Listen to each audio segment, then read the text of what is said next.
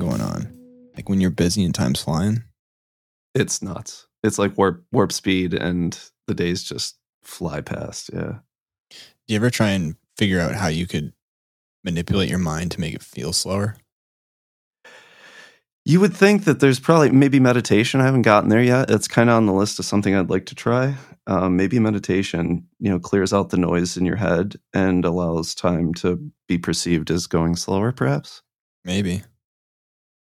I, Aaron would, would know. I, I definitely want to try that.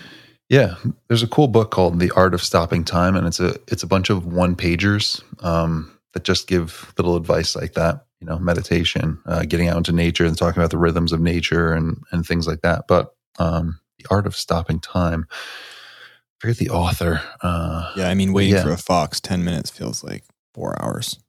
you can Depends. Depends, Depends. though, right? Sometimes it's like, oh my god, I've been out here two hours, and um, Mhm. you know, loving Really? life. I don't usually get that. It feels like forever, No. especially if stuff happens in the very beginning.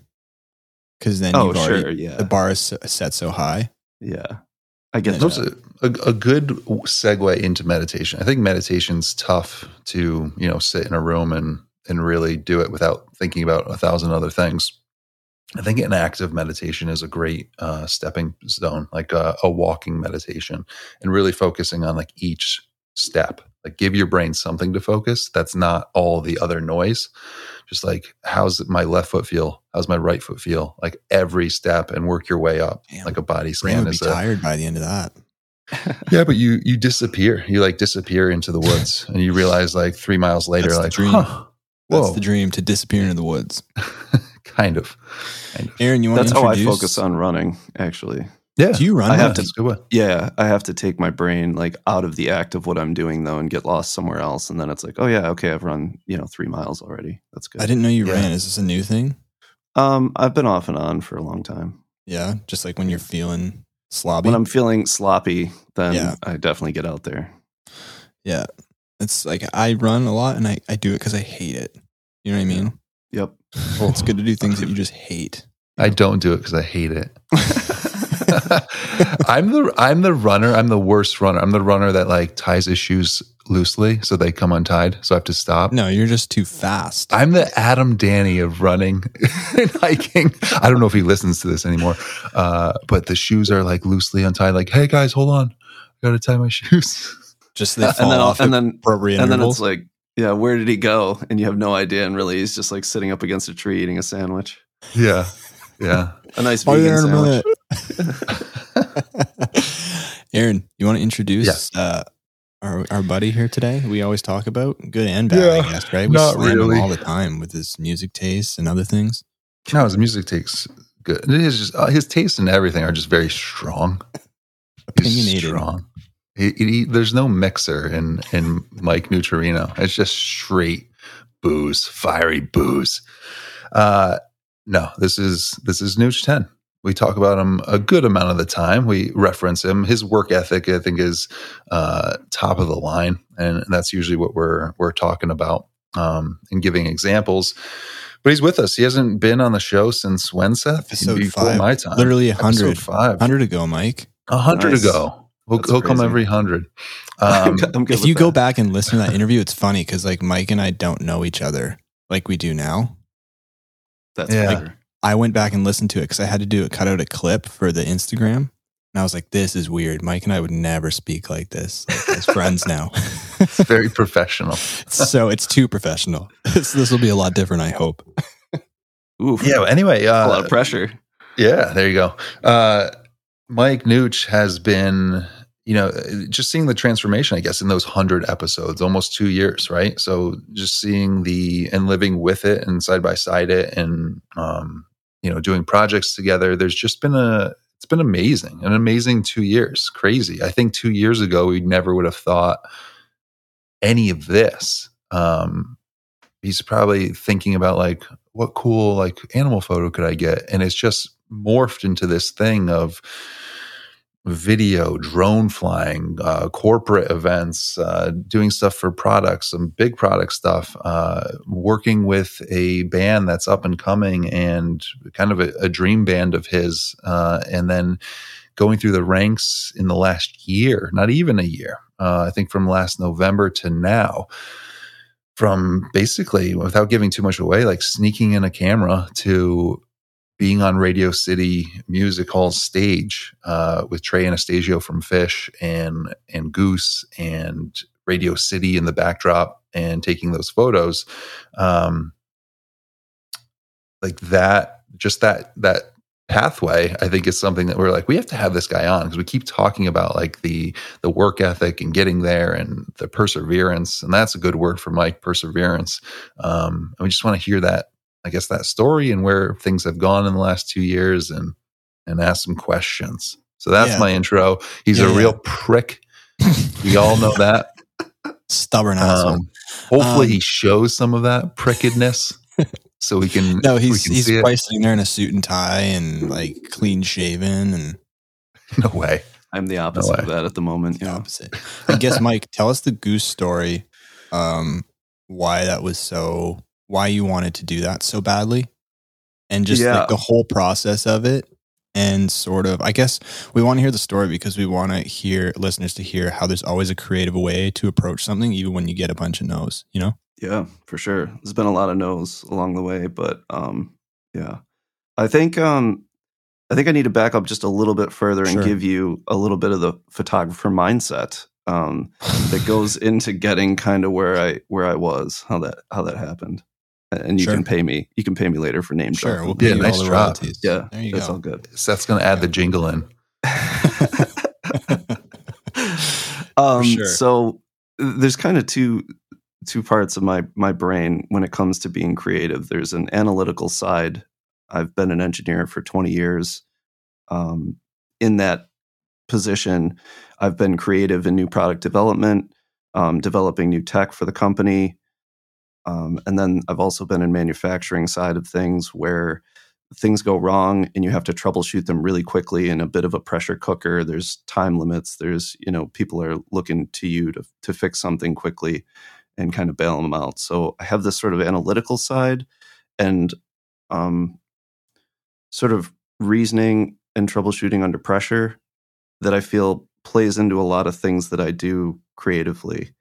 Um, the second half is my history with music and playing guitar since the age of 12.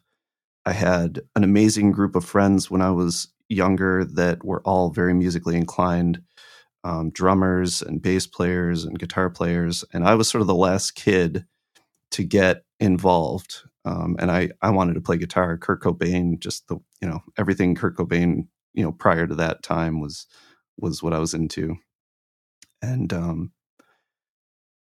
when I when I saw these guys jam, they would jam at the at the drummer's house, and he was an amazing drummer. He's my oldest friend, and um, I wanted to be a part of that. You know, people would come to the house to watch them play, and it was just so cool. And I just I really wanted to be a part of that. So I remember us. There was a summer, maybe when I was 13, 14, 14, where I didn't really hang out with anyone. I just spent all of my time in my room with my guitar and Phish was the band that everyone's trying to emulate and play their songs and who can play them better. And it was just uh it was a fun thing but it was also a little bit of a, a rivalry. You know the guitar players all wanted to you know be playing these songs and play them the best they could. So you, you know you wanted to put in the effort to get there.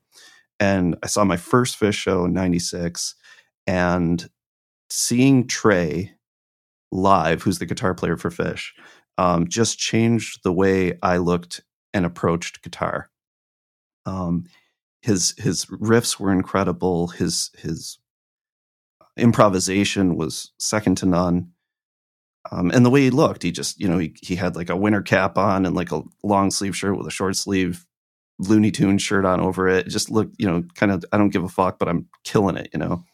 So that just like for me that was everything then and and you know I spent hours and hours trying to learn like YEM and my friend and Mike's song and Stash, like all trying to get all those under my fingers so that I could go back and, and play with this group of guys. And I, I wound up getting to that point and, and it was, uh, it was a lot of work, but it, it was the, some of the most rewarding times I had were in bands. And, you know, eventually I wrote my own music and, you know, just really got fully involved in music. And it was a huge part of who I am and how I approach my other art, which eventually got into being photography. Um, okay, so with those two things sort of being mm-hmm. said, I'm, I'm going to get into the story of, of yeah. Goose now. Hold on, I want to I want to stop you right there because yeah. I've always said, and, and I think you're proving my point, that if you can play an instrument well, if you get to the level of playing an instrument well, it doesn't have to be perfect, but really well, you understand the blueprint of almost everything else in success. You understand instruments have immediate feedback, immediate feedback that you messed up. Like you hear the note, you messed up do it again. You messed up, do it again. And there's no, some people are more talented than others, but there's no shortcutting the amount of time it takes to get to a point where your your fingers can actually move the way you want them to, or the tone, the, the preciseness of picking with your right hand, or if it's piano or whatever instrument it is, there's this like you absolutely suck in the beginning and then there's these plateaus. Mike, I, you probably remember learning the F chord first and like, like just a buzz. Like you're not strong enough to put that F chord down. And then eventually you are. And then you're like, oh, now I can do it. And then there's this another plateau where like, I can never do uh, You Enjoy Myself, that, that riff. And then you can. But if, if you stop on those like stop points where you're like, I could never do that, and then you put the guitar away, that's where it ends for a lot of people, I think. It's that like working through those plateaus and keep going. And once you have that blueprint, you can apply that to photography. You can apply that to a business. You can apply that to learning golf, like whatever it is, a relationship, like whatever. And I just think that's important that you said that. And like that's your starting point. You're basically saying, this is where I learned how to do life. yeah, for sense. sure. For sure. It's funny while you were saying that the the image of Beatrix Kiddo and Kill Bill and trying to break the board inches from her from her knuckles, right? And mm-hmm. you have to go through those bloody knuckles mm-hmm. before you can break the board, you know. Yeah. Yep. Yep. Exactly. All right, continue. So 2019 November, uh, a friend of mine takes me to a bar called Nietzsche's that I had played at countless times in my band um, to go see Goose, and I had never heard of them prior. Walked in cold, and no more than a song or two in, and I was like, "What in the hell are these guys doing here? Like, they don't belong here. They're they're bigger than this bar. No knock to Nietzsche's, but they're bigger than that bar."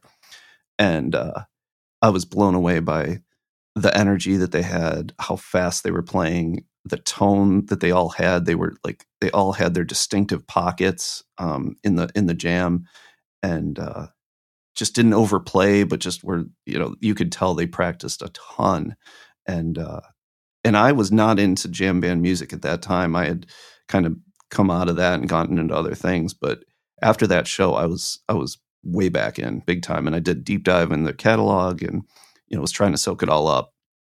Then COVID hit, and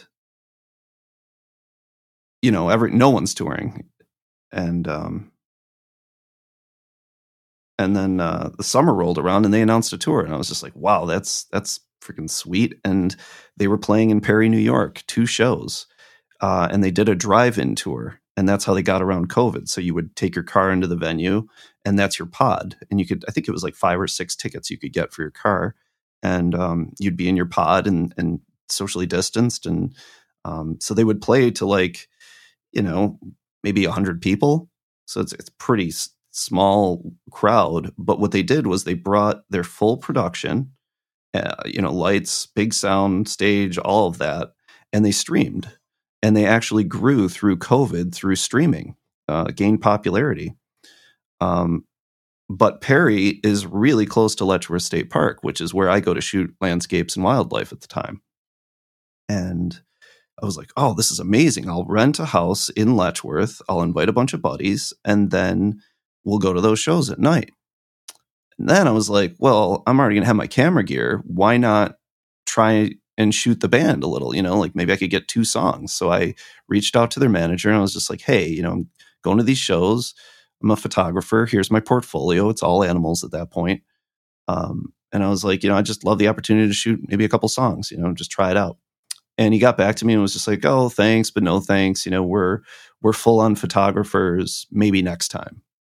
I was like, okay, well, I still want to shoot this show, you know? I was just like, well, Can I pause I'm you here? bringing. Yeah, go ahead. So at this point, you're wanting to shoot the show. Do you Yeah. already have a desired outcome in mind, or are you just doing this for fun? Or I'm doing it for fun. No, Okay. I'm doing it totally for fun at this point. Um, my goal was just I'm going to this show anyways. I'm a photographer, you know, at least with wildlife. This is a new medium. I, I Mhm. listen to music all the time. I love music. What could I do if I had? I was just thinking, like, what what's a 200 going to look like? right. So the With a band, you know? Yeah, the it was experimentation was the fun part. Exactly. Okay. Yes. At this Got point, it was just like, what does that look like with my rig? Because you Right. know, I, I'd only brought a point and shoot to a concert prior to this, Mhm. and you know, you get a very flat image, and it's you know pretty grainy by the time you crop Right. into anything, and it's just like I have a legit rig now. What does that look like? Did you bring when I go to shoot 150 to 600? I did not bring the 150 to that show. Okay. No, it was um, it was just the 200 and the 60. Or Okay, uh, cool. no, not 60. Uh, the 24 to 70. Okay. Um, so I send that email off and I get a response back, thanks, but no thanks. And I'm just like, well, I'm going to the show, like, and I'm gonna drive into the venue with my car. So like, they're not gonna search my car for camera gear. Like, screw it, I'll just bring it. And if security's lax, then I'm gonna shoot the show. Um, and it was security was super lax. It was like being in a backyard party. Like it was, it was absolutely nuts. We're in this giant field.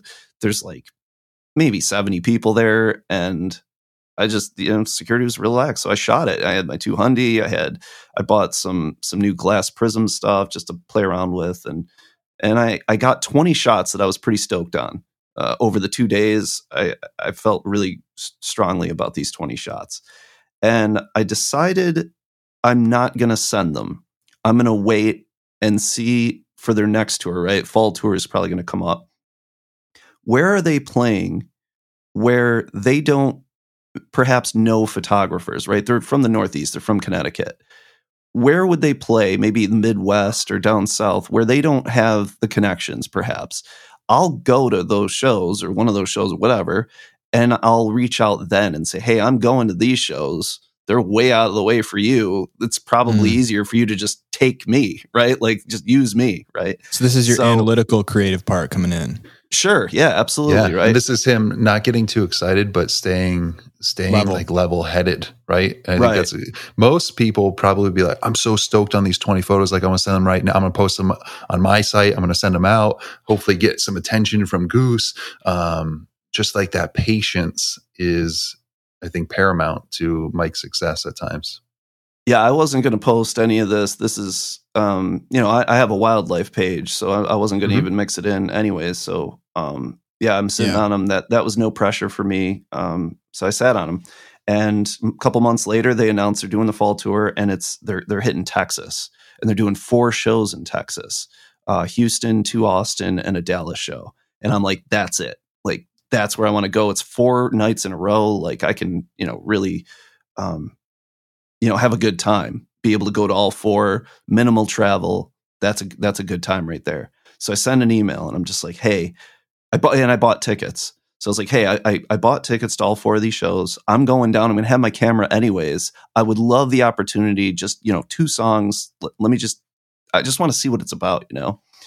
And um i don't know it was like two weeks later i completely forgot about it. And and i get a an email pings me and i'm just like oh yeah cool. And he's just like yeah we'll use you. And i'm like okay. Well, i don't know what that means really but like sweet. Like um so like which show are you thinking? You know just so i can plan and he's like all of them and i was just like whoa like like so is that like two songs? Like i always hear like oh when you shoot a band you get like two songs and you got to get the hell out of there you know? And he's like no no no you'll be all access and you can go anywhere in the venue you want and and you're shooting the whole time. And i was just like whoa that's that's crazy. And then he's like can you send over your information so that like we can pay you and i was like i'm getting paid like you're gonna pay me to do this like i had bought a flight and tickets to the shows and like i i was just like wow like Mm. so i'm like working this now you know and, and so i had to write back i was just like so do I still need my tickets to the shows? Because I didn't want to like give them away if I needed them to get in or something, you know. And he's just like, no, no, no, no, you you, you can sell your tickets. I was just like, oh, okay. So so naive, like had no freaking clue, like totally first time. They're like this rookie. Yeah, exactly. Fucking green as hell. They're like two two songs. That's shooting for two hours. Like that's not Yeah, that's not any like Yeah, but this, favor. Aaron, this goes back to what you were saying. Like, uh, you know, you might be experiencing photography, Mike, but concert photography is probably you're still you're still green, like you said. So I mean, it's that growing pains of the first chord on the guitar. You're gonna get For sure. better. You know what I mean? You're you're essentially in maybe a more advanced beginner in this For genre sure. Yeah. at this Yep. stage in your story. At that stage in the story for for sure. Yeah, for sure. Um, so I, I fly out there, and uh, I have a really good friend. My friend Justin lives down there, and uh, he's in Austin. And he picked me up from the airport, and we drove out to Houston together. He went to all the shows, and um, I'm freaking nervous as hell. Like I am, I am full on shaken. You know, like it, was very nerve what are the wracking. I had? I, I just didn't know what to expect. There's now Mm. a pressure or an expectation on me because I'm working it as opposed to just being in the Right. background. So is, You is know- your ner- your nerves are not knowing what to expect, or does it ever cross in your mind like, what if I fuck up, or is that not even? It's that doesn't both even of cross- those. No, it? it's it's both of those things. Yeah. I, I just didn't know what the expectation would be. And Mm. I had no idea what the, you know, what is it to be a concert photographer? Like that's a complete question mark for me. And I don't do things. I, I'm very prepared for everything I do. Um, at least I, I, I, I'll study it to forget it almost. You know, it's like it's like playing guitar, right? Like you run through your scales and you you learn a guitar phrase and you play the shit out of it to forget it in the moment when you need it and play from your heart, right? Right. Like you don't want to be thinking on stage. Like if you're counting time on stage, you're in trouble. I don't think know, you want to be thinking even in front of a deer. No, right. It- it- absolutely. And, and that translates over to, Mhm. to photography. Absolutely. I, I'm, I'm Mhm. going to actually get to an example like that. Sure. It's funny you bring it up. But um, so I'm nervous, don't know what to expect. So the tour manager comes out, meets me, brings me in through the backstage, and I'm just like, wow, this is so freaking cool, you know? And I get onto the floor and they're doing sound check and they finish up what they're doing, first song or whatever. And the, the piano player goes, Hey, are you Mike? And I'm like looking over my shoulder, like, me? Like, you talking to me? uh, so I'm just like, yeah. And he's like, you're the wildlife photographer, right? And I was just like, yeah. He's like, oh, we were looking at your stuff last night. We love your your photography, like so cool. And I was just like, Jesus, thanks. And then he's like, um, we're really interested to see how you transition from wildlife to to to concerts, you know. And in my head, I'm like, yeah, fucking, me too, buddy. Like, in the fucking club, man.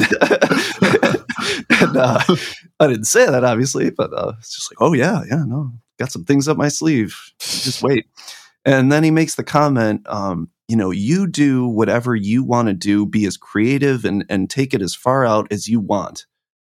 And that actually put me at ease Mhm. because it kind of wiped away the expectation portion of it that I was nervous about, like trying to like get shots that they would like because they're maybe used to seeing something from another photographer. So that Right. actually put me at ease quite a bit. I want to stop you there too. I think it's Yeah. interesting that you being your true self and you know the manager comes out and says, "Hey, we, we're going to use you." You didn't panic and be like, "I need to fit this concert photography mold and send them." Uh, here are some point and shoot ones that I did. Here's like here's just my concert photography. You shared who you are, your wildlife stuff, which Right. then in turn the band got a hold of and piqued their interest now they they know like your work and they're like now we're curious to actually see these photos versus they get a packet of uh, you know another thousand photography concert photos which you know in a, in a bulk might all look pretty much the same. Where they're you know that's like oh he's another concert photographer. Okay like cool. Uh what's his name? Mark Mo- you know matt mike or whatever. Uh, make sure he stays out of the way. But something about you being you piqued Pete's interest, the piano player, uh, in terms of like, oh, we're we're really curious now. Like we're gonna look back and see how you translated like your craft to this, you know? Yeah. I, I think that's a cool kind of moment. Yeah, for sure. I, I was really stoked on that on that moment. Just the the interaction and and them taking a genuine interest in me was very surprising. At that, you know, just right off the bat, they were just like, you know, we're we're interested in in what you're doing, and that Mhm. that was really nice, and that that helped put me at ease for sure. And not everyone would do that, you know. it was like he's an artist, right? So he understands, especially when they're you know soloing and improvising on stage. They get, yeah, uh, they get the fact that just because you know that you're a wildlife photographer doesn't necessarily mean you're going to be a great concert photographer, but they're excited to see how you experiment with it and likely get something different than what they're used to. I think having that conversation as two artists, just in different mediums, probably added to that level of synergy, for lack of a better term, right off the hop.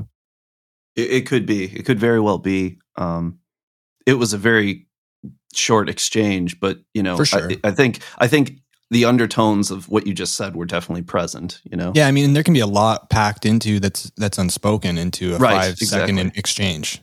for sure. You know, body language. Yep. You know. Anyways, continue. Sure. So now I'm in this building. I, I take out my camera. I've never been there before. I actually have been to Houston a lot. I've driven past the venue. It was the House of uh, House of Blues, but I'd never been in it. Um, but I'm trying to like find lanes right like ahead of time so i'm there for sound check i got a couple hours before people start coming in so i'm like looking i'm walking around there's a mezzanine I'm, I'm up there i'm looking at different lanes and angles and things that would be interesting and trying to you know put you, you want to put your own stamp on something you don't want to just keep rehashing what's already been what's already been done you know? But i think because i'm fresh and never done it before maybe i'll see something that you know just sets me apart or makes me a little different. Mhm. by the time people start rolling in though every place that i had scoped out and thought maybe i'll shoot has now become packed with people. I didn't really think about that. And and uh, i can't move around. And now i'm like kind of freaking out and and i'm i'm i'm running around and not really shooting as much as i probably should have been and i was wasting a lot of energy. And i got out of there and you know after the show drove back to my buddy's house.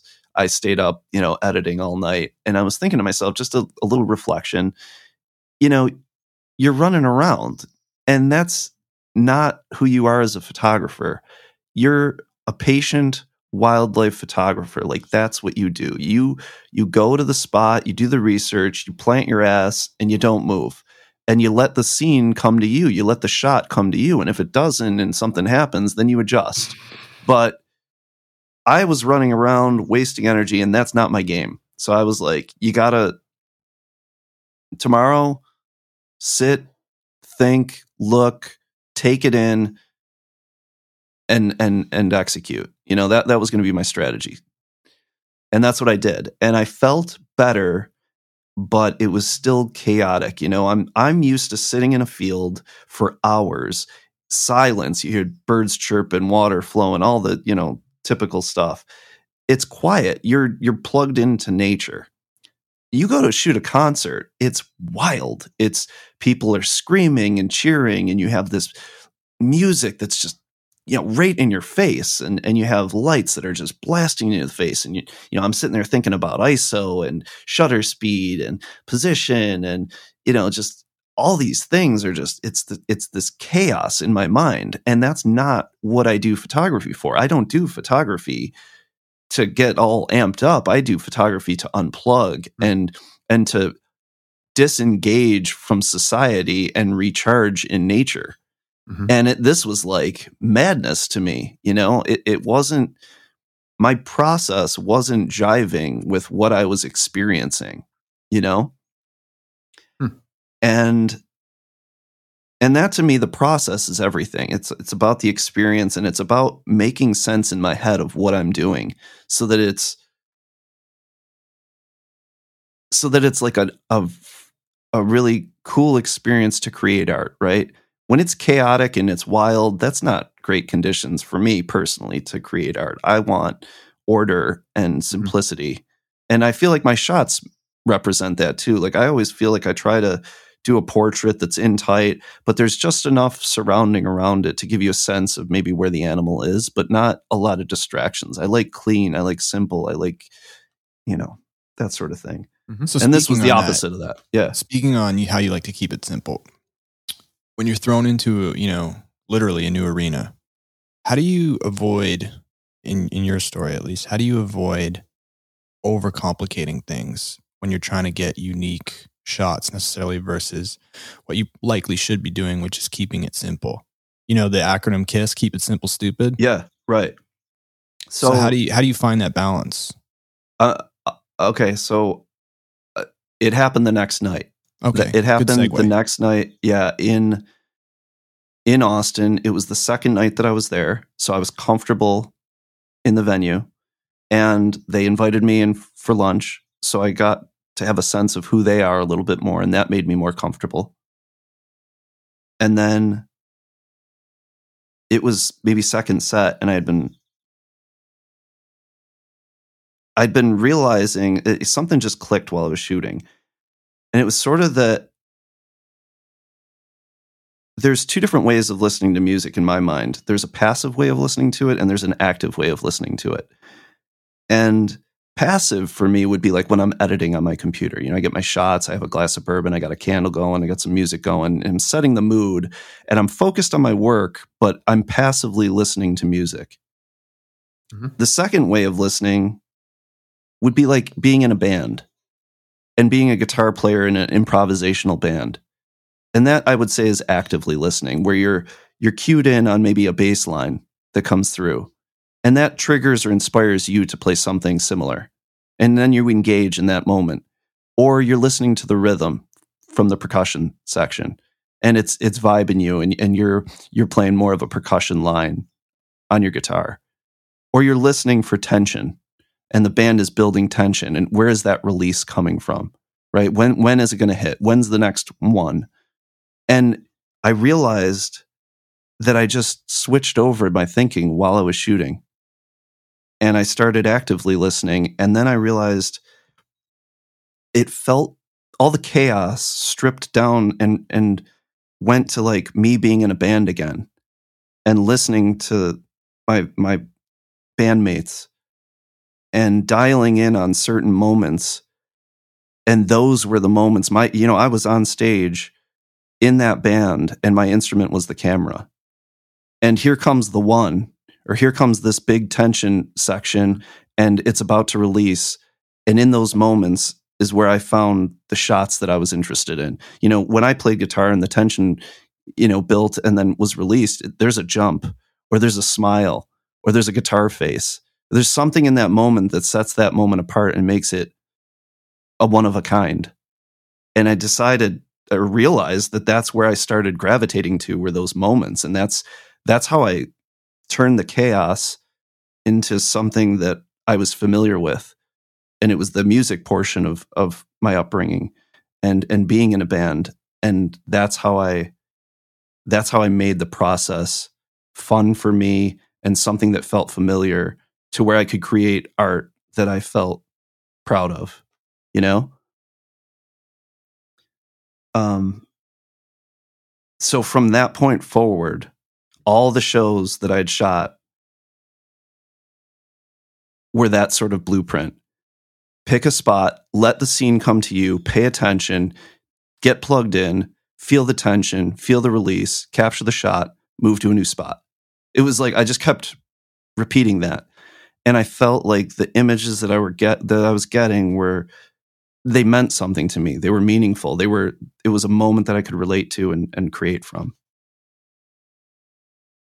Yeah, that's that's awesome and it's true. And I think we had a conversation maybe a couple weeks ago after um, the last couple shows that you went to, but just that that understanding of music must put you up just you know that much uh, in terms of understanding those moments, understanding musical theory a bit, or even feeling those tensions, those leads, those landings, those famous Rick landings, uh, to get those moments and to change that mindset. I think if I were to photograph a, a concert, um, you know, hearing you talk, that might not be my go-to in the beginning. I think it, I would be confused and like scared.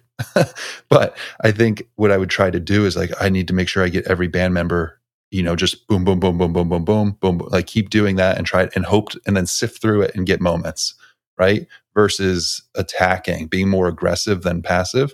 And I'm curious if in wildlife, um, you know, everything that's you and that formed who you are is that similar in your wildlife? Like do you do you stage yourself in certain areas hoping for these these moments? I know it's less predictable potentially than uh, than music but at the same point um, is is that sort of the, your same process with wildlife uh, as well as nature? And you kind of got or, uh, as well as music and you've gotten away you got away from that in the beginning maybe trying to be someone that you're not and then keyed back into it that's exactly what I, yeah, that's exactly what mm-hmm. happened. Um, there's so many lessons learned for me. Um, climbing a mountain and getting to the top and then and then having this one-on-one with the mountain and the scene developing or putting in the thought uh, of, or the the research to find out where these animals will be and then and then posting up and letting the scene you, you can't control the mountain and the sun you know and that scene and the weather you just you're there to just bring it you know into the camera and just dial it in and, and it's the same thing with animals like i i don't go chasing animals like that's not my style my style is do the research find out where they go maybe it's a trail cam maybe it's looking at the the, the forest floor and seeing footprints or whatever and then posting up and letting the scene come to me and i was chasing the shot at these mm-hmm. concerts mm-hmm. and not posting up and and observing my environment and letting the scene come to me. And when i when i did that when i eventually got back to what it is that makes me the photographer that i am that's when i felt like i was creating something that i um, i was really dialed into. Yeah absolutely. And I, I think that's the difference and can be the difference between good shots and great shots. You know you you can chase some animals but you're not going to get the setup you, you or you might drive the car and you know oh there's there's a situation you you try to run out without spooking them and uh, get a photo it's not the same thought as you know waiting and waiting for something to happen and putting hours into an environment or you know uh, a situation with mm-hmm. animals mm-hmm. that are there um, and i would think the same thing even portraiture. I think it's really hard to tell people to pose right? Like if you're doing portraits like eh, can you move your like it becomes very just static. Uh, if we're doing portraits i talked with, with seth about this like putting on a longer lens and giving some space and letting people you know go enjoy this picnic on your own. I'm going to be way over here i'm going to let some moments happen you know some jokes happen. I'm not going to tell you to fake laugh. That's that's not going to translate as well. So i think there's a lot to be said for that sort of really thinking about the scene uh, and uh, letting it happen letting it occur but putting in the work ahead of time to understand the scene. Like who knows the who knows goose's music better than you mike you know yeah, like yeah no i countless countless hours i've i've yeah i you know me when i deep yeah. dive into something it's it's it's all in you know but again and that's that's somewhat of pleasure and it's like you know find a passion that you you love or you know find a job that you love uh, it, it is a passion for you for sure um, and you're enjoying it but at the same time it's still it's still ours you know it's yeah. it's still like if if joe schmo got the goose gig to go take photos and he's never listened to them once he's at an extreme disadvantage from someone like you or oh, even that's everything. Yeah i think that's even everything. yeah even the, the a biggest fan that doesn't even take photography might do a better job understanding the music and what's going to happen. Exactly. There's no yeah. doubt about that. And it's funny while you were saying that it, it triggered something else in my mind. You know the difference between shooting a fox when he knows you're there versus doesn't know you're there right those are 2 mm-hmm. different images right and i mm-hmm. would i would err on the side of I, I, don't want him to know i'm there i'm going to have some more intimate moments that are going to translate into images better than if he's spooked and not comfortable um and I feel like the same thing with the music then.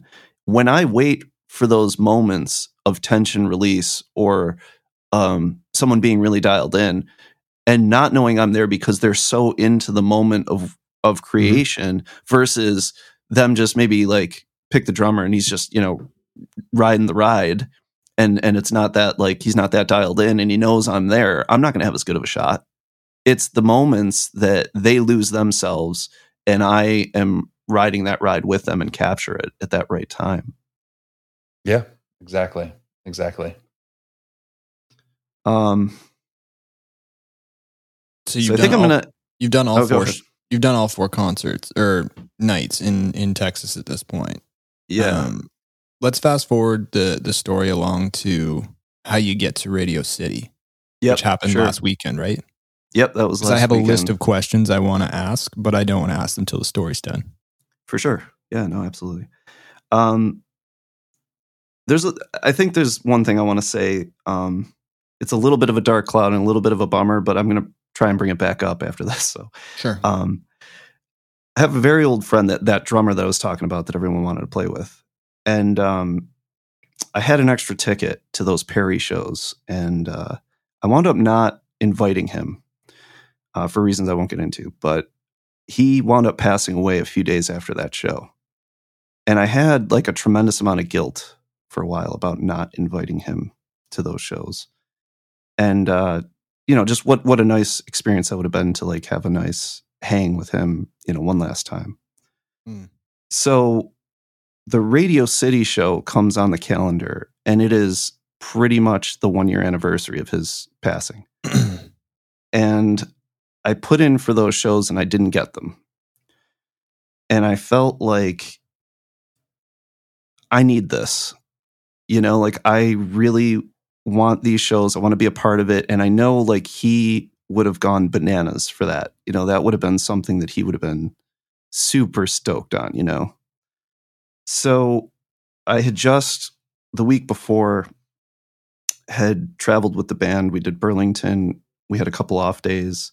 We all hung out together, had a really great time. You know, at this point now, I'm starting to feel like these guys are my friends. You know, um, we our chemistry is great. We get along great.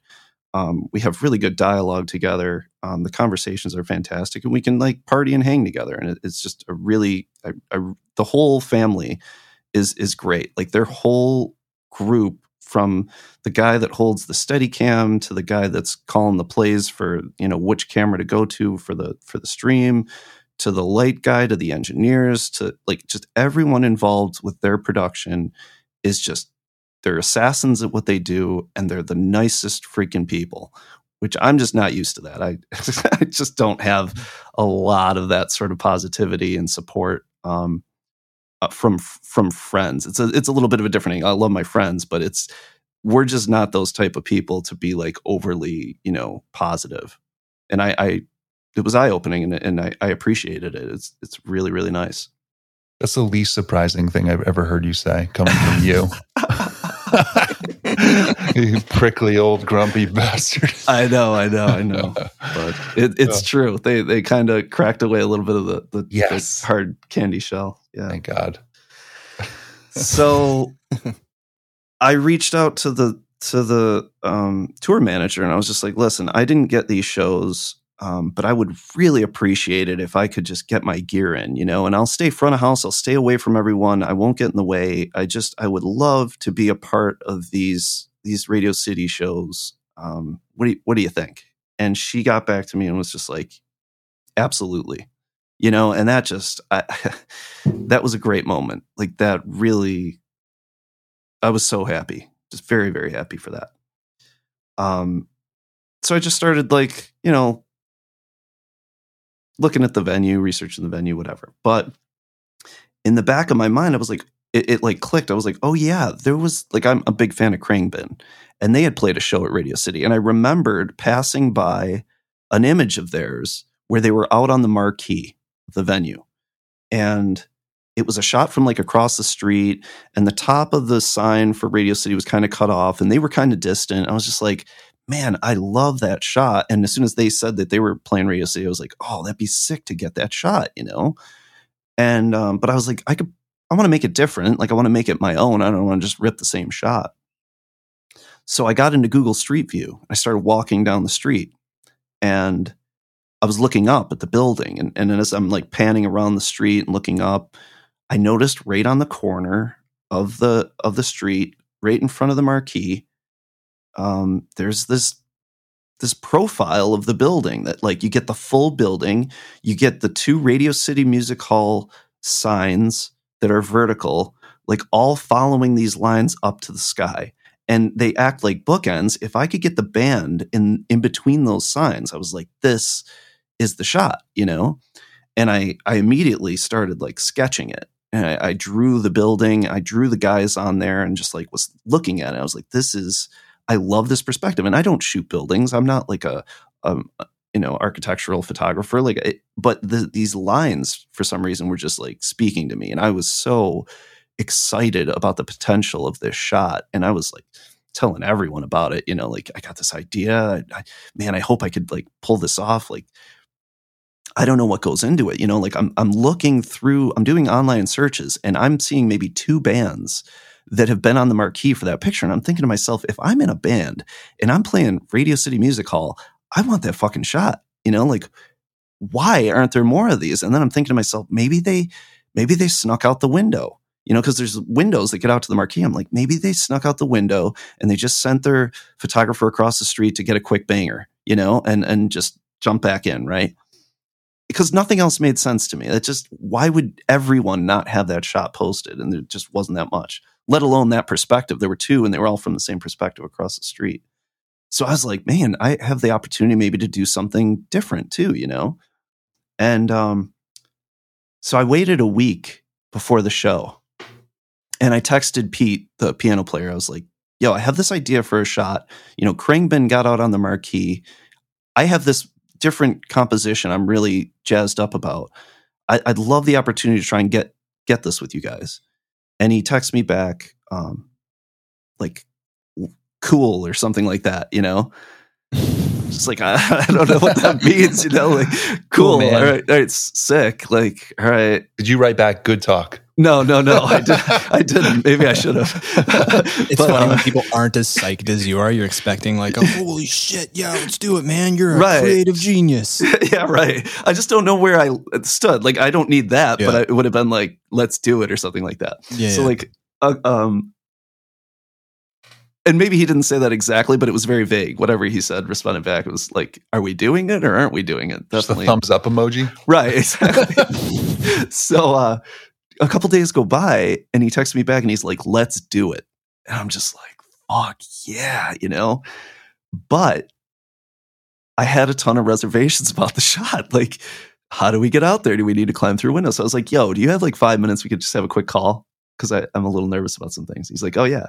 So I get on the phone. I'm just like, I tell you what what I said to you, which is basically like, I think we might have to crawl out a window. I don't know if you're cool with that. I am up to you. And he's like, Oh no no no no. Our management team reached out to the venue, and they're going to escort us up onto the marquee at 12:30 on Friday. It's in our schedule. You're the photographer.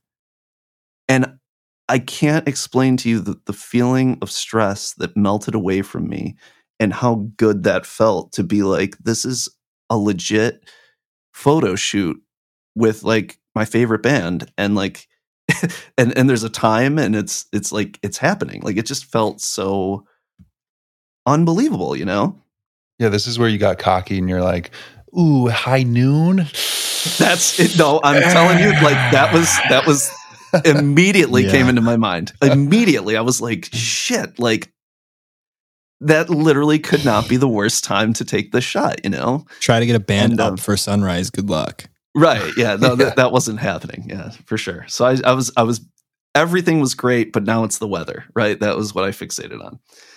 Um, and so I'm, that's happening on a Friday. I'm leaving on a Thursday, right? I am one hour from getting into the car and I get a text message from the tour manager and she's like, you know, you're getting a bit of an upgrade. And she's like, you're going to get an all access pass and you're going to be shooting with um, Blakesberg and and Berta and Blakesberg shot for the Grateful Dead through the 80s, you know, iconic ph- photographer. And um and and we're doing our our new record comes out on Friday and we're doing a record store signing on Saturday. We want you to cover that and then we have this limited edition gear that we're going to do a pop-up store and we want you to cover that. And I'm telling you I I don't think I've ever screamed fuck yeah louder than I did after getting that text message. Like I you know, just thinking about Mm. my buddy in that moment and being able to like like I I did it. Like I will be on stage at Radio City Music Hall and you know, like how stoked my buddy would have been for that, you know? And and with the anniversary of of him passing coming up, like it was just he was on my mind. And he was with me like every step of the way on this trip, you know, and Mhm. I'll I'll I'll get in more into that as as I go. But so it's it's Friday now, and I'm driving to the to the to the venue. I'm getting an Uber, and the whole time I'm sh- like freaking out. Like I am so nervous. Like the sun, there's not a cloud in the sky. The sun is just blasting away. You know, it's a hot day. It's a hot sun.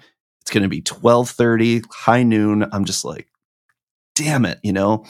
And and you know, here's here's an, another little little thing. You know, when you go to shoot, you climb a mountain and and you risk your life a little bit. Maybe it gets a little dicey.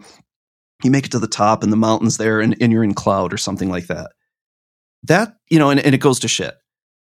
That's a stressful shot. You you put a lot of planning in, you feel great about it. But if it goes wrong, you have no one, you're not letting the mountain down Mhm. there, there's no pressure on you as a photographer to make that happen. It's it's more of a lessons learned thing, right?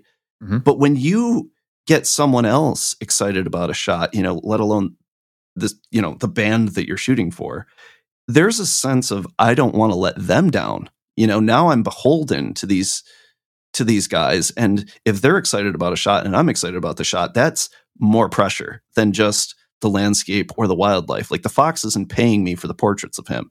So I don't feel like I'm on the hook if I don't get something good. I'm on I feel like I'm on the hook for this for the shot, you know. Mhm. Um unlike anything I'd ever experienced before. So I'm stressed.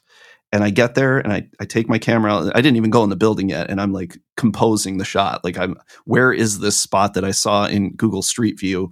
You know, I want to almost put a piece of chalk on the ground and and, and you know mark it off. And it Just If mark there a was a box cross- and scream at people if they step in it. Right, exactly. Get the fuck out of the way. but um, so I'm like, there's a crosswalk, and you there's painted lines on the ground, and it was the fourth line all the way to the end. Look up, that's your spot, right? So I had it all mapped out. The sun is just screaming. I was hopeful maybe like there'd be a building that would put it in shade. Nope, it is just blasting sunlight, you know. So I go in, you know, I get all checked in, set up my office. Um, and and it's twelve thirty. So we go out. They escort us out onto the marquee. It's freaking sun's blasting. There's like a little bit of a um, there's like a riser that they put up there, and um, I have them on the riser, but it's not centered um, between the signs like I wanted. So I was like, okay, guys, can you be all over on this side of the riser? Um, you know, and then I pointed down to like where I'm going to be. So you're going to look that way. And I kind of went over my checklist, like, guys, if you don't mind, like, just make sure your hair is not in your face. I know the sun's out. Try not to be too squinty. Like, I went over this laundry list of things. I had bought walkie talkies for this shot because I knew I was going to need to communicate with them while they're up on the marquee and I'm down at the ground. So I gave them the, the walkie. You know, it's just super prepared for this shot. It was, it really, I was really into the shot. So I get down. I have to go down now to the ground level. I get outside. I'm dialing in my settings. I look up and I'm ready to take that shutter shot. And I realize there's this big fluffy cloud. I don't know where the hell it came from, but it just rolled in as soon as I Mm. was about to take that shot. And it just gave me this beautiful diffused light. And I couldn't help but just think of Tommy Boy and how, you know, at the end of the movie when he's, you know, stuck on that lake and he's like talking to his dad, you know, and he's just like, you know, could use a little help, a little wind here, dad, you know. And I just felt like, you know, my buddy blew that cloud, you know, into the into the sun. And I just Mm. it was heavy. Um, so I took that shot and the the stress that like just melted away and uh it was it was insane. How many clicks are you taking in that moment? Um I think I took maybe 4, 5 tops. I knew after the first click I had it. Yeah. yeah. You know, like I I had the settings dialed in.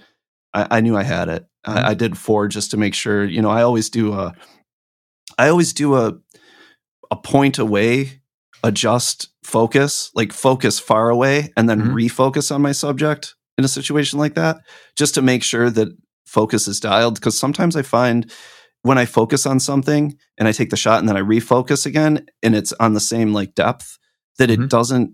I want to know that it meters right. Like I want to know, right. like I want to feel the barrel of the lens snap to the focal point, and you don't get that when you leave it in the same spot. You know what I mean? Yeah, yeah, yeah. yeah. So I, I I I do that when I can. Uh, you, you know, you can't do that with wildlife when they're you know if it's a bird flying or something like Mhm. that. But Mhm. if I have the opportunity to do that, I always reset my focal depth. Uh, just a, I mean, a moment here too. When we talk about this on the on the mindset with getting gigs or uh, moving up the ranks. uh, I I guarantee, you know, Mike sends out this idea. Sends out this. I have this concept. I'm thinking about your show days before. I'm like I'm involved. I'm in it. I'm being creative with it. Here's my idea. Versus photographers that might just show up, you know, and do their job and do it well. But there's we talk about it with product photography, you know, buying the product and and showing a mm-hmm. concept before you pitch a bigger idea or a bigger moment. And Mike's reaching out with like, you know, complete just involvement in this show and in this moment and Radio City and coming up with concepts. And I guarantee there's some correlation between that text that he got saying, Hey, we want to give you all access and uh, we want you to do these parts and whatnot. And that interaction with one of the, the lead singers uh, and lead members of the band, uh, the piano player. Uh, and showing just the involvement. I mean, I think that goes a long way, and we've said it in our relationship a thousand times.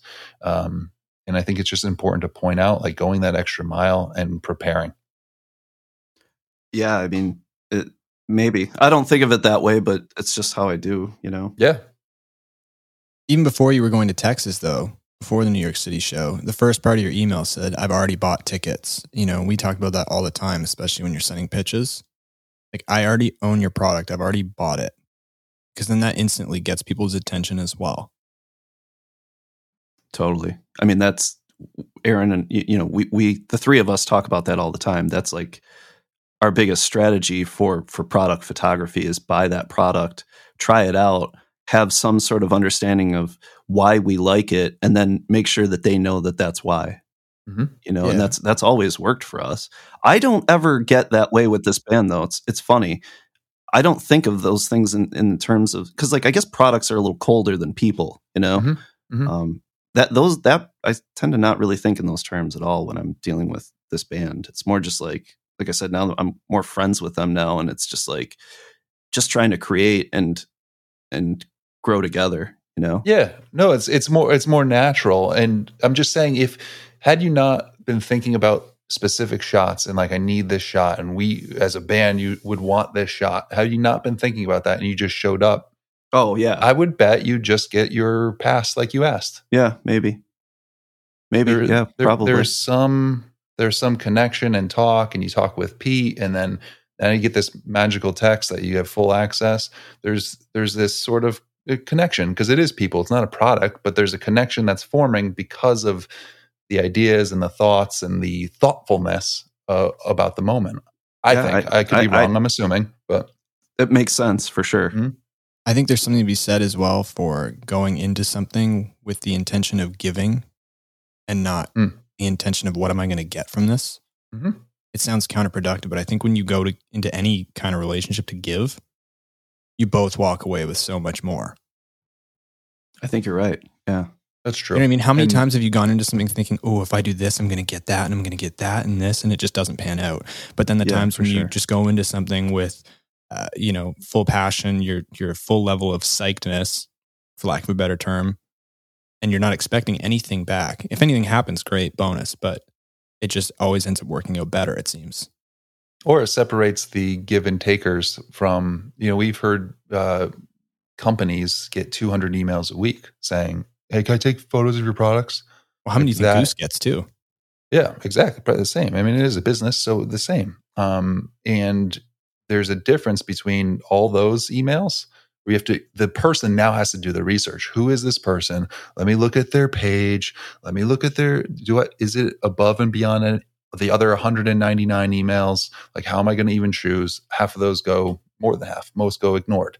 But if it subject matter goes, hey, our subject line says, "Hey, I have this idea, or I did this for you already. Oh, I bought this product. I love it. This is, I have a concept for Father's Day coming up. Like, mm-hmm. whatever it may be, it's a completely different tone. It's like someone that's involved and interested in your company and your product, not just saying, hey, like, what, I'll do this for you. Like, you know, like it- it's just a completely different energy. Yeah. I have a list of notes with questions. Is it safe to get to those, Mike, or is your story uh, still going? Yeah, Oh, kind of still going. Okay. I could. I'll, I'll hurry it up. Are we? Are we pressed for time? I'm not. No, we're not pressed for time. I'm not rushing you. I'm just excited to ask you a bunch of questions. It's been on my Yeah. mind. Let me let me round this out because it, it Sure. there's some some more crazy stuff that happened. Um, so the next day I got that shot. They posted it, and and the I immediately got responses back from friends and family, just like you know, holy shit, like it happened, like it worked for you. Like I'm so happy for you, you know, and and that felt so good to like uh, have that like it, it, it happened, it was done, and it's out there, you know. Mhm. Um, that was great. You know what's funny, And, Mike? um, what's up? I'm looking at the photo right now on Instagram. I invite everyone Yeah. to check it out. Um, on Goose's page, it's not on yours because yours is wildlife. That's at Goose Right. the band, the little verified check mark. Scroll down, you'll see the the Radio City venue with these little uh the, with the band members on the marquee. But I'm laughing because the very first comment is I have two tickets if needed. So your shot couldn't have been that great because like people are trying to get rid of their tickets after seeing it. Dude, that's funny. the equivalent. So that happens every time they play a show. And and it's like that's the equivalent of us getting those like, hey, want to make more money on our comments, you know? Yeah, I'm just Yeah, dying. yeah. I'm dying. 'cause I'm looking at your photo. It's like need Saturday night tickets, face value, great seats. There's just so many. so maybe you're just a hack.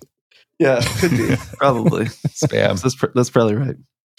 So um all right, now I'll I, I shot that show, right, Friday night. And it's at Radio City. And I got really worked up, like very excited about being there. And uh, I found myself running around again. And um, you know, there's three mezzanines. It's a very distinctive looking venue. And I was trying to like, you know, incorporate a lot of the scene and just found myself running again and getting away from my philosophy of just like Mhm. chill, pick a spot, let it come to you. And I, I just totally let that go. And so I didn't love what I got that night, but you know, I, I definitely did get some shots. And um, um, so I spent the whole night editing, got my shots in, and then the next morning was um, the the record store signing. And you know, getting there and seeing the line of people that were just super excited to be there, it just it it made me feel so much it, just the gratitude the fortunateness of of being there you know like it just really hit home seeing seeing that scene. It was very cool. So then i leave there and i go back to the venue and the tour manager is like hey you got a second? Kind of calls me into her office and she's just like she's like we're gonna have a closed sound check and um trey anastasio from phish is gonna be here and he's gonna sit in and he's going to be in sound check in like an hour and uh, we want you to get down there and start shooting. And i i still am trying to like understand what i felt in that moment. Again i definitely like my buddy popped right into my mind in that moment just like and i remember kind of being like can you fucking believe this? You know i, I almost was having and I, I was very sleep deprived at that time and had partied very hard the night before but um, I felt like I was having that whole day. I felt like I was having a dialogue with him the whole time, you know, like he was there with me that that particular day. Mhm. And um, so I get down there and and the guitar tech is setting up his rig, which is just so iconic. You know, like his guitar is just so recognizable. It's a complete one of a kind, and and you see it there, and you see all the his his pedal board and his his amps, and you're just like, holy fuck. And um, you know, then they had Father John Misty comes strolling out onto the freaking stage, and he they're doing one of his songs, and mm-hmm. I'm just like, what the fuck is happening? You know, like this is just incredible. And so I'm shooting him, and and then you know he leaves, and they're doing their normal songs and the energy the electricity with everyone knowing that trey was going to be there at any moment was just so palpable. It, it, was nuts. And sure enough here he comes. He's walking out on the stage and he goes around and gives everyone a handshake and you're capturing these moments of first interaction between everyone him and father john misty he's on the drums and trey reaches through and grabs a you know grabs his hand and I, I got that shot and you know he goes over and you know fist bumps Pete. And I get that shot and and um shit. He even shook my hand. It's like it was insane, crazy. It was insane. Um, and then they start, you know, doing their their practice session, and I'm getting these shots that just like. I, I have always taken a point and shoot and just had this perspective from the stage. And now I'm like on stage with my full rig, Radio City Music Hall, Trey Anastasio, my favorite band. Like, what in the hell is going on? I just, it was insane. So that ends, show starts, you know, and it's a cooking show. And I'm, I'm in my head, I'm like, stay calm, let the shots come to you, you know, like just chill. And I, and I did. And, you know, and I felt like my pictures were were better for it. So it gets to the third set, and that's when Trey's coming out. And I had to make the decision am I going to go out into the crowd or I'm going to stay on the stage? Because going out into the crowd, there is no like photographer pit. It's everyone's arms are on the stage. You know, you're in the orchestra. So you'd have to wade through people and then post up there. And that's the only perspective you're going to get, or you're going to lose it. So I made that decision. I've gotten a million of shots of Trey, you know, from all the years of going to these shows from the crowd. And I have this opportunity to be on stage. That's where I'm going to be. And and most of the photographers were down in that pit. And he comes out, place goes nuts. I'm standing, you know, between the drum sets, which is right in the middle of the stage, and their backs are to me the entire time. I was expecting them to kind of like square off and have like a little bit of a dueling session or something like that.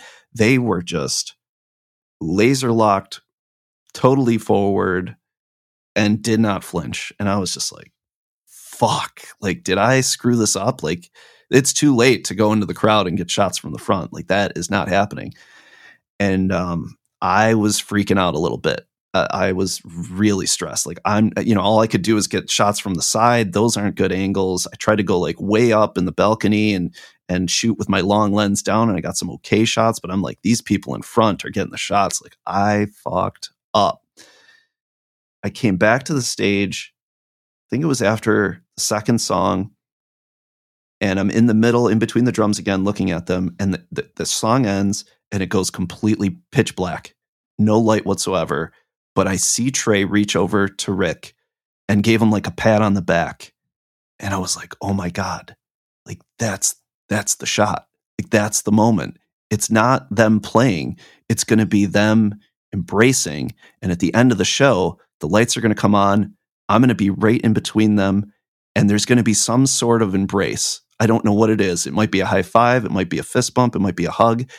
I'm going to be there for that moment with this three leveled marquee or not marquee, uh, three leveled um, balcony, and all these people, you know, standing in the front row.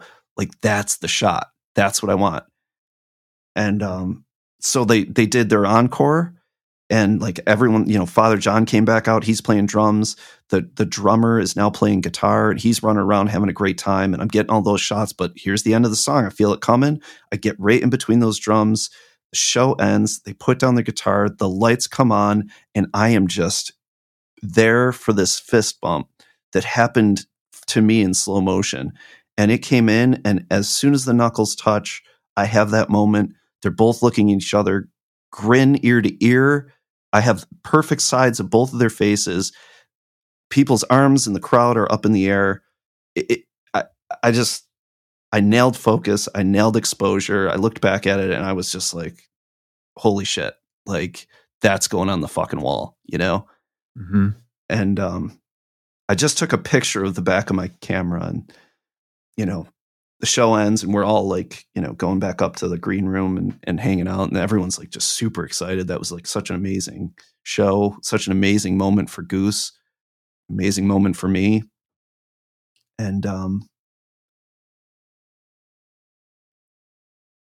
and I'm at the after party. Oh, you know, I left out one last thing. They had an acoustic set and, and they played this was really heavy for me, and that, that's why I'm going to tell it. But it, it, just added to the emotion of the night.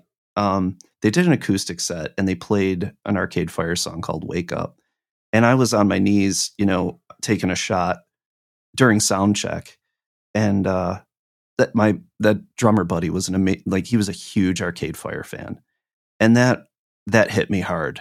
Like I got it was some tough swallows there, mm.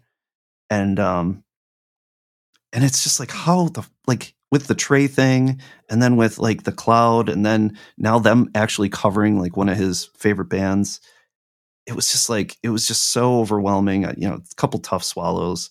And then they did atlantic city which the chorus to that song is you know everything dies baby that's a fact but maybe everything that dies someday will come back. And it was just like i i just had to go off stage. I, I needed some water you know it was, it was a tough pill to swallow um, but having that moment of like i felt like he was there with me really it, and i'm not that spiritual of a person but it just how how could you not in that moment you know?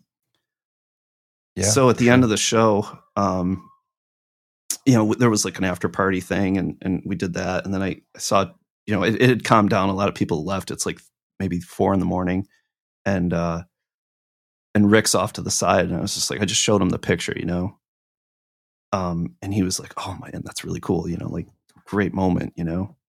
And um, he was like, "I had this moment um, when Father John Misty walked out on the stage, and he's telling me this story about how he had a friend who turned him on to Father John Misty and this particular song, writing a novel, and um, he was like, he passed away, and he was like, when I saw Father John walk out on the stage, you know, sold out Radio City Music Hall, and he walks out on stage and we're about to play that song, he's like, I felt like my friend was there with me.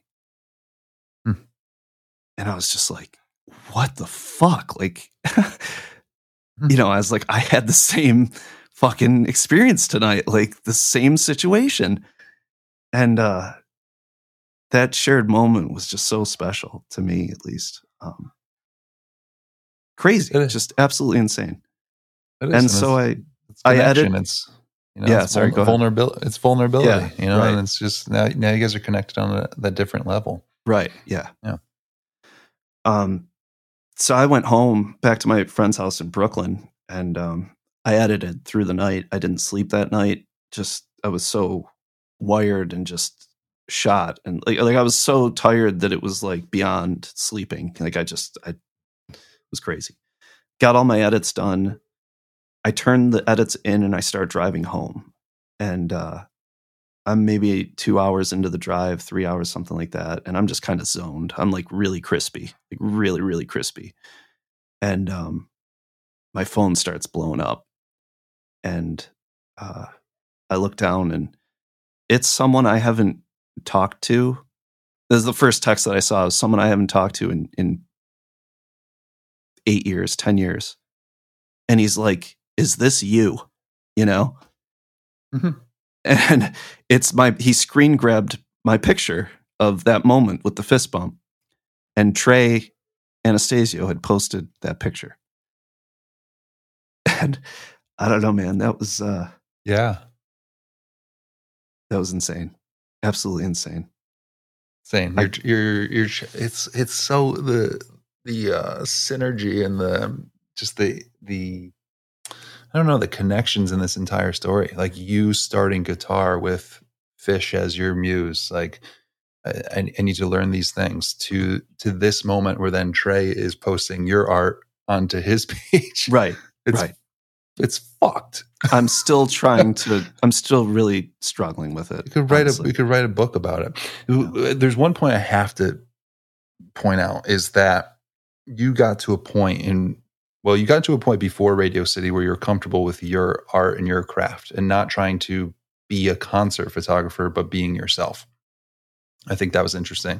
I think Radio City, the the pressure, the the bigness of it, you found yourself on night one being someone else again Yep. kind of Yeah, like for sure. scrambling. Night two, you were able to, you know, get your shit together, man, and be back to who you were. And in that moment, so secure with yourself that like this part blew me away, where you're like, okay, Trey's out here. I personally, you're saying I, I already have a bunch of those photos. What's a unique photo for me? What would be a creative difference for me versus what's everyone else doing? Oh my god, uh, the other four photographers are going in front. I should go in front. Like the the getting rid of the FOMO of fear missing out or uh, just following the lead of other people, just really capturing and getting back to who who am I and what do I need to do now to be successful.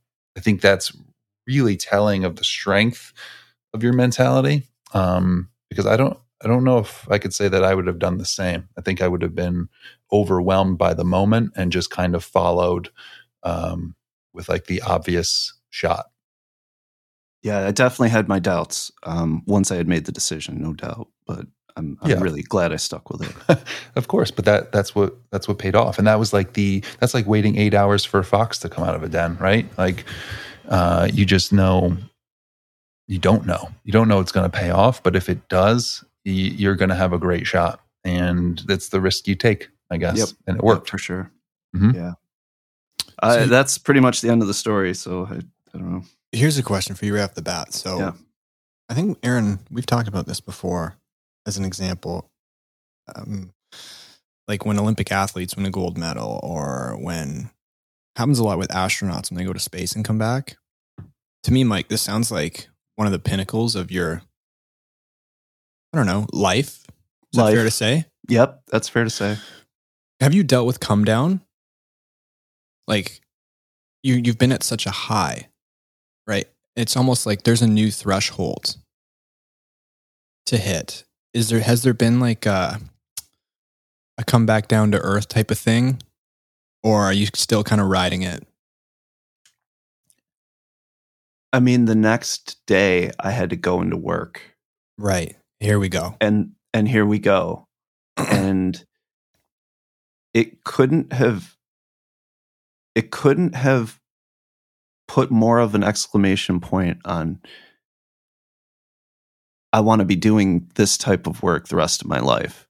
And to have my buddy in my mind now have his anniversary of one year passing and the finite amount of time that you have as being alive, even, and to spend that not doing what you love doing. And, you know, Aaron sums that, that sort of summed up the story real quickly where like okay i put all this time into working on music and listening to phish and following them around the country to then being able to photograph my favorite band and follow them and see them um, grow and progress. And then to be in a position to take a picture of trey anastasio on stage at radio city music hall in front of a sold out crowd and have him post the art that i captured you can't help but think like okay i went to school to be an engineer and I, that was my career.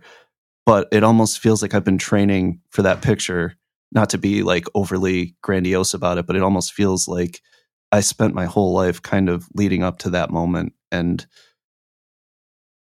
and and all the training with wildlife and and having patience and all those hours that i put in weren't to get animal shots but to get this this picture that will go on my wall for forever in a moment that I will never ever forget, you know.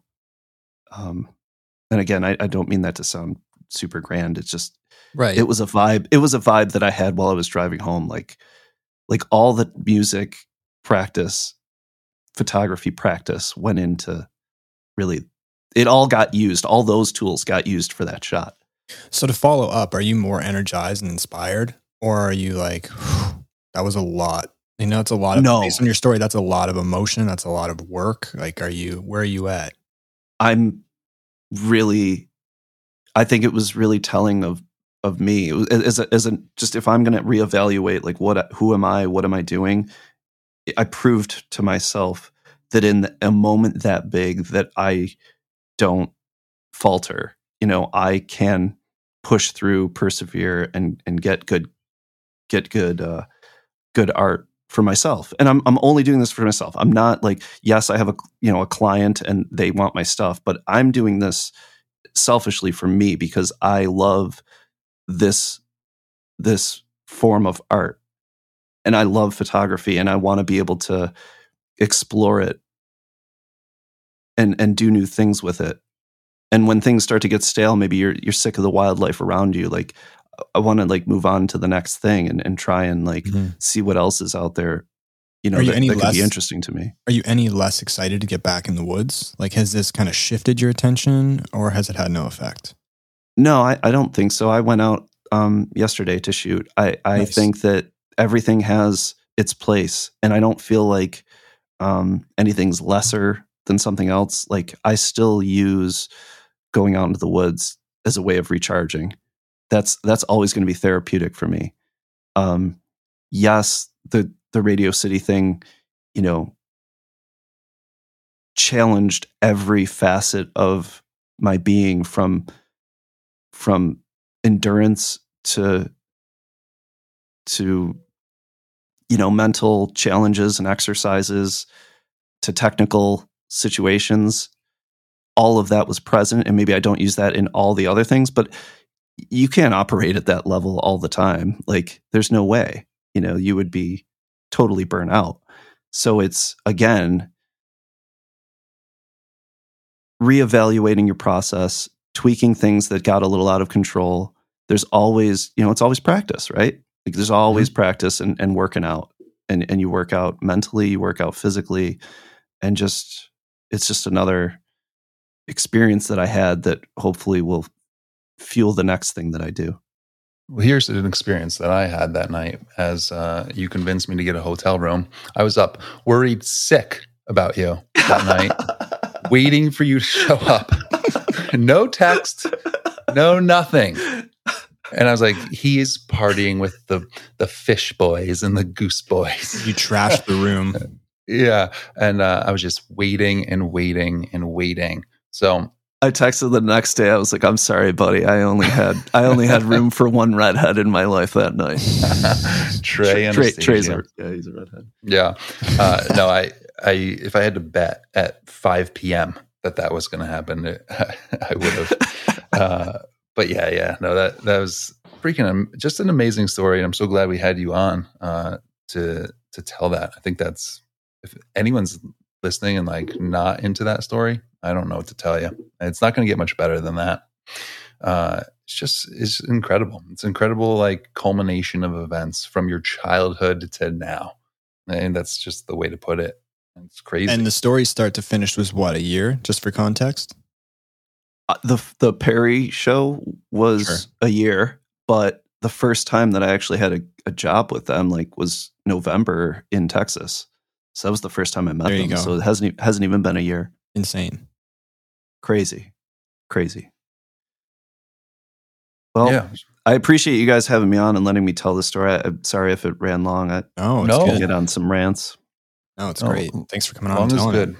People often say, uh, "Can you guys do a little bit longer of a show podcast?" And, Yeah. That happens a lot, which surprises me. But and now they'll hear this and be like, "Can you guys go back to doing a little bit of a shorter?" yeah. just really dial it in. Yeah, dial it in. Um, no, it's again, again, it's amazing. Uh, I'm excited, Mike. I'm actually seeing you tomorrow. We're uh, heading up to Lake Placid. Um, so when people hear this, that'll already be in the past. Uh, but I'm excited to that, for that and uh, hang out again and and you know see some wildlife maybe. Yeah, right. There's nothing in the There's nothing in the Adirondacks. We've already Animals gone over do not that. Exist. Yeah. yeah, there's nothing. Well, we'll hang out and have a, a dark beverage. I'm very, very much looking forward to that. Yeah. I do have a. Are you bringing your FPV? I, no, I can't fly there. I know, but It's the high Yeah. peaks. What am I, I going to do? I no, no, no. But in in Wilmington, uh, if you did bring it, I have a I have a funny idea for a, a cabin shoot. If you wanted to just goof around. Well, then I'll bring it. It's All fine. right, cool. Cool. Done. Cool. Cool. cool. That was Yeah. I'm so I'm so looking forward to tomorrow. It's going to be Yeah. amazing. Shooting Orebolo too. Yeah. Explain to the the common folk what Orebolo is. Um, it's the percussion player playing bass. The percussion. It's the Goose Boys, but it's the percussion player playing bass. Uh, Rick is the guitar player, um, and Pete, who's the piano player, plays guitar um, as well. And it's just their them acoustically, and uh, they're playing in, on the strip on Main Street in that little park right on Mirror Lake, and it's going to be the most beautiful Yeah. scene. Like I just cannot wait for the scene. If they get like a beautiful sunset, like how fire is that going to be if the freaking sky's lit and and you can get a bunch of people watching them? It's just Oh, it's going to be it, the sun sets behind the stage too. It's just it's going to be sick. I know you can't Yeah, fly, but at some point you're gonna have to find a way to incorporate your drone into this into the mix. Oh. Oh. Into what mix? Just like this this concert photography gig. Oh, I already did. did. Yeah. Oh shit! I got Here I got posted hour. by uh I got Yeah, posted by another- Zildjian. Yeah, no, no, no, I'm done. I'm walking away. no, I did I did that though, and it, it worked out really well. People were really uh, stoked by it, and I, I was thrilled. Like it, they they look really cool, different perspectives. I I, I want to do more. Yeah, for sure. Yeah, and uh, uh, wra- wrapping up thought. No matter what your discipline is, oh, I'm a wildlife photographer. Uh, I'm a wedding photographer. Like, try to do try to do everything. It's the same as a musician just saying like, I only do the blues scale, like the, the pentatonic, like one three one three one four one four. Like that's all I do. No, like try try classical, try jazz. Learn learn as much as you can. It will help you in every aspect of music for the rest of your life. And the same thing, like Mike and I have had this talk many times of like, oh, it's so cool. Like wildlife, like I, I can see that same approach in wildlife to what you're doing in concert photography that's so different from others or the skill that he has with the drone let me bring this in and get this very unique look that anyone that's like i'm a concert photographer is probably you know they got their 70 you know 24 to 70 i don't know what the main lens that probably has and stays on the entire time and they're running around taking photos. Like that's great and all but there's these avenues that are untouched and the more that you work on other disciplines and other things in life the better your craft will be in every aspect that you're you're aiming at. Even just like wildlife photographers in general i feel like you know they they're just like oh i can't make money with this. There's just there's no market for these images and you know it just it's a i just do it for myself and it's like no like you can take your portfolio and just because it's not going to be taking pictures of animals i'm sure you have other passions parlay what you love into something that can be of value to you like Mhm. shooting product photography was never something that i envisioned for myself but because i took pictures of all those animals and every who can't get down with a, a nice fox shot you know like Mhm. who's Yeah. going to look at that and be like oh no no no no that's not for me whereas like if you're only a product shot photographer and you shoot a product that i'm not interested in uh, then you you you run the risk of losing an audience you know or Mm-hmm. or a potential new client or something like that but if you branch out and